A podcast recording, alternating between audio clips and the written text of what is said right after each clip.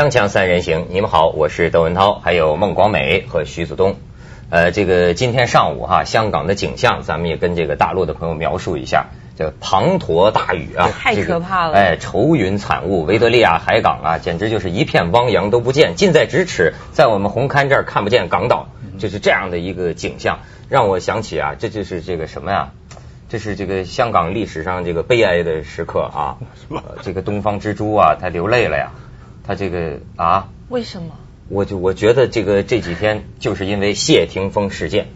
天！哎。我觉得这个事件哈是这个香港历史上真是悲哀的一页，而且也是香港这个这么严重吗？媒体历史上可耻的一页。就是我，哎，你说有没有这么严重，对吧？原来我觉着没那么严重。嗯。可是呢，你说我跟谢霆锋啊就做过一次节目，多年前，这等于就是不认识，对吧？我根本不认识他。但是这两天我就看这个报纸头版上他这个上法庭被拍下的这个照片呢。我怎么越来越觉得有点心酸？哎呀，我真是就个，还特别同情他。我觉得你想到没有，一个二十一岁的年轻人呐，他其实你不要想什么歌星、名气这些，你都不要想。二十一岁啊，二十一岁的青年人，这么一个二十一岁的年轻人，我觉得就等于是全香港人，咱们就是有意无意的吧，都在集体的摧毁他。就是，而且你说，当然他是交通违章。谁都会交通违章，嗯，那么你再说，呃，他这个什么现在告他这个妨碍司法公正，是因为他这个可能呃撞了护栏以后，说是串谋涉嫌串谋，让另一个人说是他开的车，不是他开的车。可是我估计啊，即便这是真的啊，那你说是为了什么？他还不就是因为过去媒体老拿他一点小事就炒得特别大，他害怕吗？这么点小事要叫咱们不会找人顶吗？他还是因为这个。这个害怕吗？不，我是觉得什么呢？法律面前人人平等，对吗？那么谁犯了法，咱这个照章处罚，该怎么罚就怎么罚。但是谢霆锋的问题是什么呢？对他的处罚在法院审判之前，媒体已经开始进行了。所以我就说，这个娱乐新闻呐，已经你发现没有，有点这个第二法庭的这个意思。所以政府应该警惕，就说这个言论自由啊，如果没有适当的这个规限的话，很容易造成另一个这个权力中心，就是说。你看这个娱乐新闻，我就觉得主编就像法官，这狗仔队记者就像警察，负责刑侦啊，负责什么？那么呃，全体的这个人民就是人民陪审员，这他已经在惩罚你了。我就觉得那实际上他受到了这个更多的惩罚。那么你又说是为什么啊？你说人家出名对吧？出名出名是你要喜欢人家，人家没强迫你喜欢对吧？你其实从谢霆锋本人的这个角度来说。一个二十一岁的年轻人，我喜欢音乐，那么有唱片公司发掘我，我努力工作，我推销的是我的唱片，我也没强迫你买啊。我跟女明星谈恋爱，我也没强暴女明星啊，都是自愿的呀。就是说，我在这个事情里面，咱们过去谈过很多哈，我找不，说实话，我找不出哪个人应该为这个悲剧负责任，为他个人这个悲剧负责任。嗯，我所以我就只能是问天呐，我觉得天不公啊。就是你，他没有理由，我凭什么要承受这个呀？其其实我觉得，就是说你你对他寄予同情，这是绝对可以的。就是说你个人觉得是这样子，但我还是觉得，就是说艺人也好，尤其是偶像，尤其是当红偶像，尤其是非常受欢迎的当红偶像，就是为什么他要负上更多的社会责任？因为太多人太关注你，太多人拿你当榜样。那为什么我的偶像可以做的事情，我不能做？哎，对。你你知道吗？有些事情说起来可能歌迷就不爱听，但是却是事实的真相，对吧？我不记得啊，就我在在在我脑子里没有任何一个明星曾经公开宣布过，哎，我要当你们榜样啊！我在这个道德方面也很高尚，大家跟着我学，我做什么你们做什么。一没有个人自愿，对吗？二世界上没有任何一条法律，你要记住，没有任何一条法律有这种规定。嗯，那么也就是说，你认为他应该负什么道德责任？啊，对不起，那是你的事情，那是你的事情。那你你为什么要把我没有经过我同意的事情强加在我头上呢？因为我觉得艺人毕竟他真的就是一个商品，就是他被塑造出来成为一个商品。其实他本来可能不是一个这样子的人，但是我相信每一个艺人的心底深处，尽管你即便你是在一个就是说那种所谓的什么什么什么不不不甩什么媒体不甩歌迷不甩什么，但是我告诉你，我觉得这是一个很很悲哀的的的的现实，也是一个很残酷的，就是说媒体艺人。跟他的歌迷们是一个非常紧密连接的一个关系。但是你想过没有？我就我我我我我为什么觉得挺同情这个人呢？我一想，我是我三十五六岁了，我要碰到他这个事，我跟你说，我觉都睡不着，心理负担太大了。那那么一个大孩子，整天生活在镜头底下。咱说西方电视推出什么新形式真人秀，香港报纸早搞出来了。这这这他。无时无刻追踪着，你看这报纸上整天这谢霆锋去哪试车，他到哪又换了一辆车，早上几个六点钟出门，晚上跟谁去玩，后来到了谁家，一。我觉得这不就是监狱吗？没错，这就是监狱。所以这是因为香港的一个社会现象，这真的是一个香港社会现象。我我们再提另外一件事情哈，孙永康这两天出的事情，你一定知道嘛？对对对。但就是说，孙永康这件事情，是一个戴眼镜的唱歌的，对对对对，老戴一样的眼镜的是吧？好像呃不不，他一直换眼镜，他老戴着眼镜。他有没有近视眼？大概没有吧？呃有有有啊有，但是他形象居多。这个还要跟他介绍一下孙永康是谁，因为他在台湾就是涉嫌藏毒吸毒啊，他在一个夜总会里面被人抓出来，然后。说他裤管里掉出什么六颗半的那个摇头丸，但是他坚决否认那是他的。就是说，其实这件事情纷扰了两天，他被因为被蒙上那个黑色的那个那个头罩带进警局，一般人已经是不太能忍受，更何况是一个有知名度的艺人。我想对他心理上的这个这个残害也是很大的。进去之后，他被听说被关了一天，就是还录口供，然后验尿。然后他一直没有发表任何声明，所以一片的疑团，一直到昨天下午一点钟，呃，应该说星期一下午时时间，呃，星期一下午一点钟的时候呢，他自己开了一个记者招待会，他非常诚恳的说：“对不起，让大家担心了，我从来没有吃过摇头丸，我不是吸毒者。”其实我觉得今天，你什么人有有有这种。胆子敢这样子公开开记者招待会，然后那么敢这样子这么这么斩钉截铁说我没有吸毒，我不是吸毒者，我从来没有吃过摇摇头丸。嗯，如果你是真的有吃的话，我相信他都会语带双关的留一些后路。但是这件事情在台湾的媒体报道起来的话，就是很多呃不管是观众也好，很多媒体也好像我昨天我打电话到台湾跟一些媒体朋友聊这个事情，他们都非常的偏向于觉得说。其实我们相信苏永康的，其实我心里深处我也很相信他。好多人都这么说。我我是真的很相因为他可以算是圈内非常形象非常健康。那你不是说他调出来，这这这是怎么回事呢？那那警方弄错了还是？呃，其实这个东西我们我们不在现场，我们没有办，我们在调查。那就是说，我们虽然心里面我们站在他那一边，但是。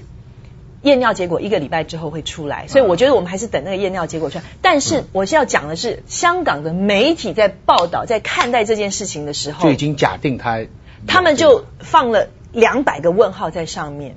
就是说，我我觉得那个是一个一个态度的问题，就是说他们会会，那我觉得那个是一个方向，他会先假设你是个坏人，然后再来放很多呃故步疑云的说啊，可能这样这样，可能那样那样那样，他们。就是我觉得他们是比较相信性本恶的，就就像他会先在你身上加诸一些一些图章在上面。我跟你说啊，他这个香港这个记者呀，你比如说对这个谢霆锋哈，嗯，我就觉得其实呃，你设身处地的从谢霆锋的角度想一想哈，我发现呢，就是二十几岁的年轻人啊，性情不稳定，你知道吗？你说整天给人跟着，说实在话，甭说二十几的，三十几岁的人我都想拿砖头砸你呢，对不对？咱说心情是这样，但是你看，我就嗯看这个这个对他行为的报道，特别古怪。嗯，有的时候呢跟记者很热情，打打招呼，哎，我现在去哪儿了？你们在后边跟着，小心一点啊。有的时候又很生气，我估计呢，我瞎猜啊。大概是背后啊，他父母亲呐，谢贤他们就说你跟他们，你也别得罪他们，你这这个得跟他们好一点。但是有的时候呢，他能维持一下，有的时候又忍不住。你像那天去去法庭啊，哎，一开始还招手干什么？我就当时这个报纸上这么大照片，周围一大圈记者，谢霆锋在中间，我当时一个感觉就是身陷绝境啊！这就是哎，我喜欢在这个社会新闻、国际新闻里啊，找寻一些形象的象征。可以象征咱们这个时代，就像咱们上次说阿拉法特拿起了冲锋枪，这是个象征。它这个象征里面有很多含义。我最近就又发现一个象征：谢霆锋在去这个法庭的时候，几步路走了七分钟，一下车记者一拥而上。我说的象征是什么呢？他的脑袋居然被拥挤的这个摄影机的镜头给砸伤了，咣叽一下就给疼的就蹲跪在地上，流血了好像是。你想想。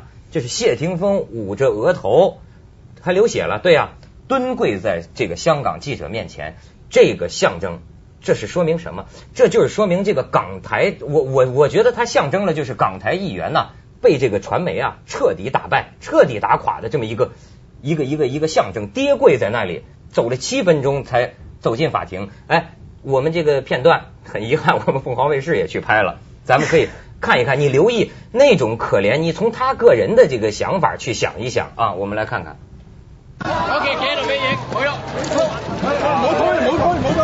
西区裁判法院门外，大批记者一见到谢霆锋就蜂拥而上。虽然有不少警员试图开出一条路让谢霆锋可以走进法院，但是不成功。谢霆锋失足倒地。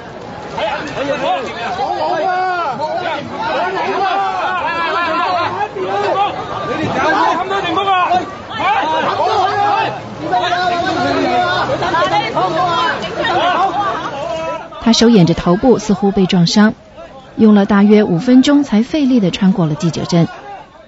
在庭上，被告谢霆锋和刘志伟都不用答辩，辩方律师以需要时间研究廉政公署提供的文件为由，要求将案件押后，并且获准。法官决定十七号再开庭。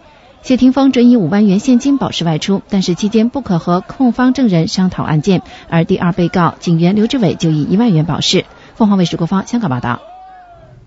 哎，这个你看。在这个媒体的围攻之下，谢霆锋倒下了。你知道法院还没判呢，所以我的意思就是说什么呢？呃，因为这个媒体啊、八卦新闻、这个狗仔队的这种这种狂风暴雨啊，你人家法院还没给他惩罚呢，但是我就觉得这个惩罚他已经在承受了。倒下了一个这个谢霆锋，你刚才说的又倒下一个苏永康，你看看苏永康在苏永康在台湾开记者会这个表情，我们报纸上也有照片。就看到窦文涛，你瞧，就这么一个多多多多多哀伤，多么这种，哎呀，自己就不知道该如何自处的这么一种感觉。你说这事儿设身处地碰到咱们头上会怎么样？你就会替他设身处地。一般的人呢，不大会替他设身处地。原因是你现在正在向大明星方向发展。哎，打住！我永远不向这方向发展啊！就是你在心理上替他这个角度着想。在大众知情权跟明星的私隐权方面，你完全偏向在明星的私隐权方面。就是说，一般的人不会自己想象我是他这个明星。如果哈，如果如果是一般老百姓，我是谢霆锋的话，今天我要去法庭了，我大概就没有心情扎这个头发后面这个辫子了。嗯，那一般老百姓就是这样心理的。嗯，我今天去打这个官，我也不用跟爸爸一起戴一样的眼镜，保持这么一个传媒形象了。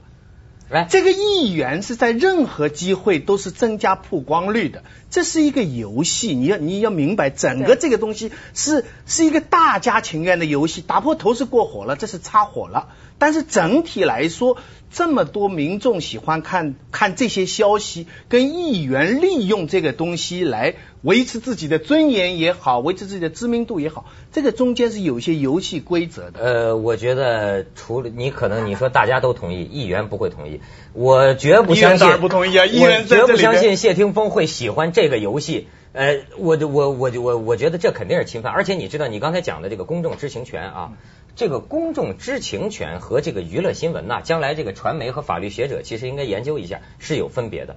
娱乐新闻是借了这个宪法保障的这个呃言论自由和公众知情权来挖掘明星的这个生活、个人生活隐私。实际上，这个知情权最大指的是对人民的这个利益嘛，保护公民的利益。那谢霆锋他个人干了什么事儿，跟你这个香港老百姓个人的生活或者任何一方面的利益有什么关系呢？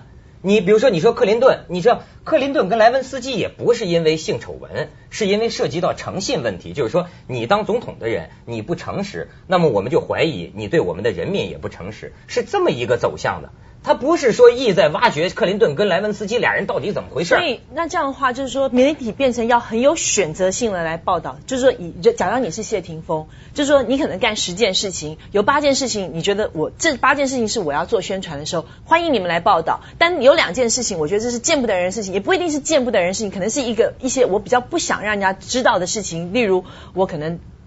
撞了车啦，而且车上可能有一个不应该出现的人。那这个时候，我不希望你们报道的时候，我是不是就不准人家报道呢？那就说我以我是媒体，你是谢霆锋，那我怎么知道什么时候我要报道你，什么时候我不要报道你？还是你觉得我干脆别报道你了呢？你说到这方面，我有一个我们俩都亲身经历的事儿，咱们广告之后我跟你说说。OK，锵锵三人行，广告之后见。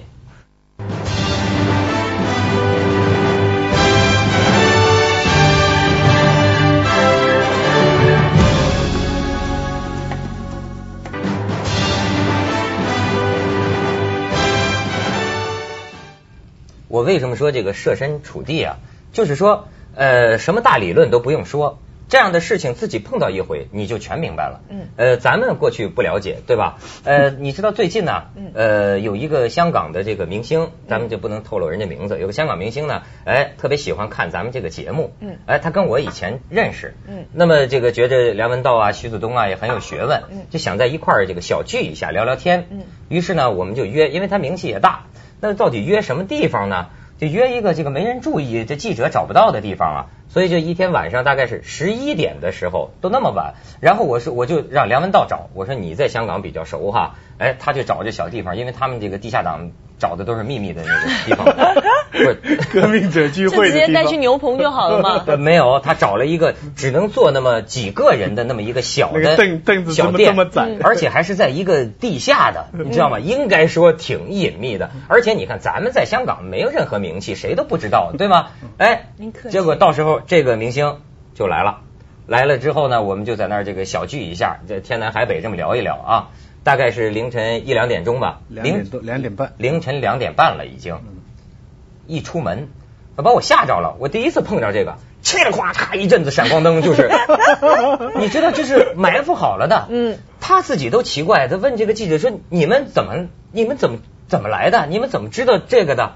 那这记者啊，我们跟着你的车来的，反正是瞎说，闹不清是怎么着的。然后就一路拍着他的照片，直到他这个跑步上了车。跑步上了车之后，我跟徐子东、梁文道，我我们仨给人招了手送别，我们就走了。他们拍完那个，回过身来又追着我们仨拍，夸夸夸夸夸拍一通。下半截的事儿你不知道，这是大概上个礼拜还是上上个礼拜的事，对吧？然后昨天本公司公关部跟我说，说这个香港某周刊啊，这原来采访我们主持人，说小丽啊什么他们都做了，这次他们该该做你了，那就你你就宣传主持人嘛，公关部联系的嘛。哎，于是我就见着他们了。还约到下边咖啡厅跟我谈话，噼里啪啦也拍这照片。呃，第一个问题，呃，你这个有没有女朋友？哎，幸亏我还比较狡猾，我说不谈这个事。他说这个，哎，你对这个女人有什么样的看法？我说不谈这个事啊。然后就扯点别的，扯来扯去，他看着我这个水水泄不进的哈。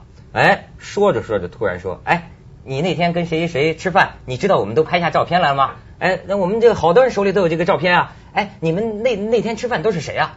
哎呦，我才知道这是怎么回事。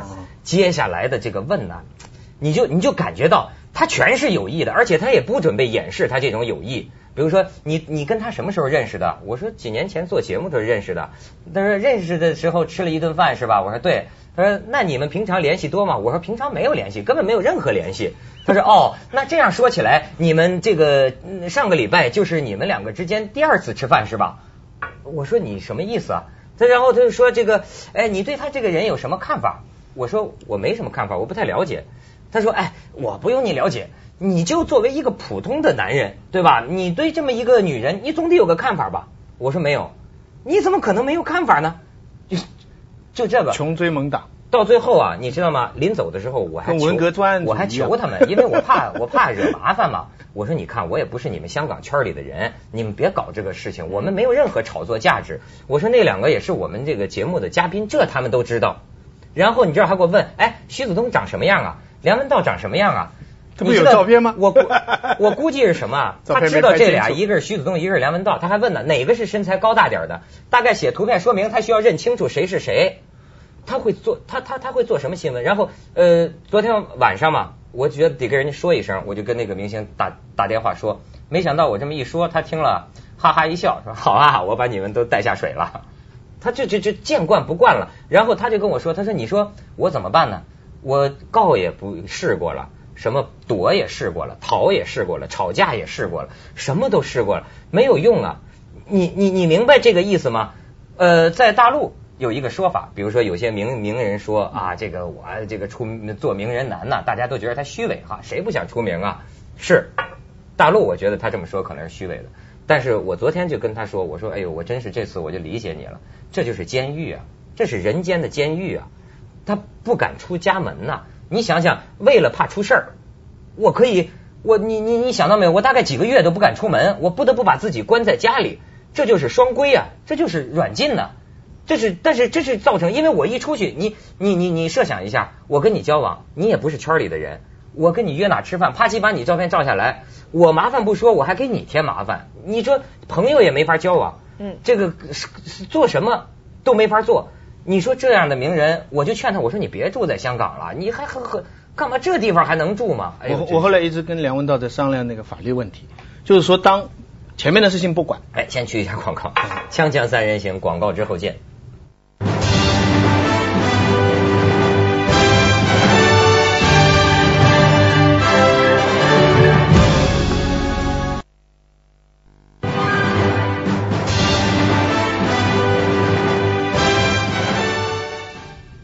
哎，我不是说我多么这个同情艺人，我是觉得有些事儿，这个社会大家人与人交往都知道得有个分寸，嗯，太过分了，太欺负人了，总是不行。你甭给我讲什么学术理论，你像这个这个，我觉得现在艺人这个逼的没办法。你知道罗大佑，我曾经在在在一篇文文文章里写过，嗯，为什么？香港的歌星啊，人家捧一个就红一个。他说为什么我们台湾就就做不出来？他的结论是，就是这个报纸这些绯闻，这些把这个人的形象搞得你根本不能专心做好自己的这个本业。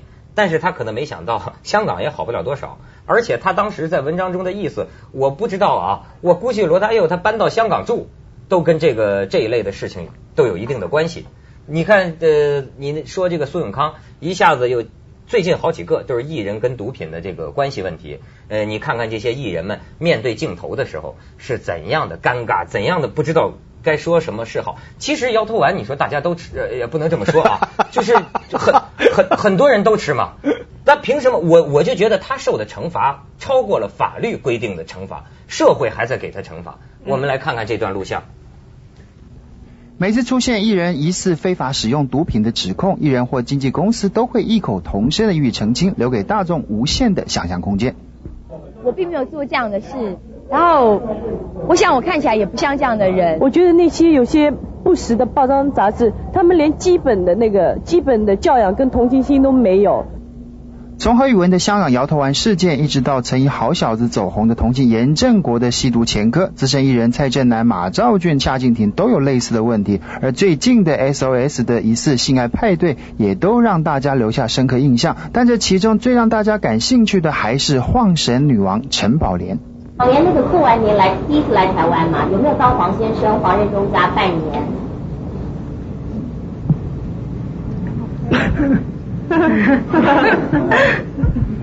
美国的知名歌手 Whitney Houston 还是影星小劳勃道尼都有吸毒的问题，也曾经多次进出乐戒所，影响到他们的演艺生涯。艺人生活多彩多姿，但在众人的目光焦点下，艺人的压力确实不小。若不能够好好的疏解，选择用毒品来麻醉自己，一旦被查出，可能因此要身败名裂。要能够像南狗蔡振南一样的勇于承认东山再起的实在不多，大多有这方面问题的艺人都变成了惹人非议的话题人物，断送了自己的演艺生命。从那个社会心理上来讲，民众喜欢明星啊。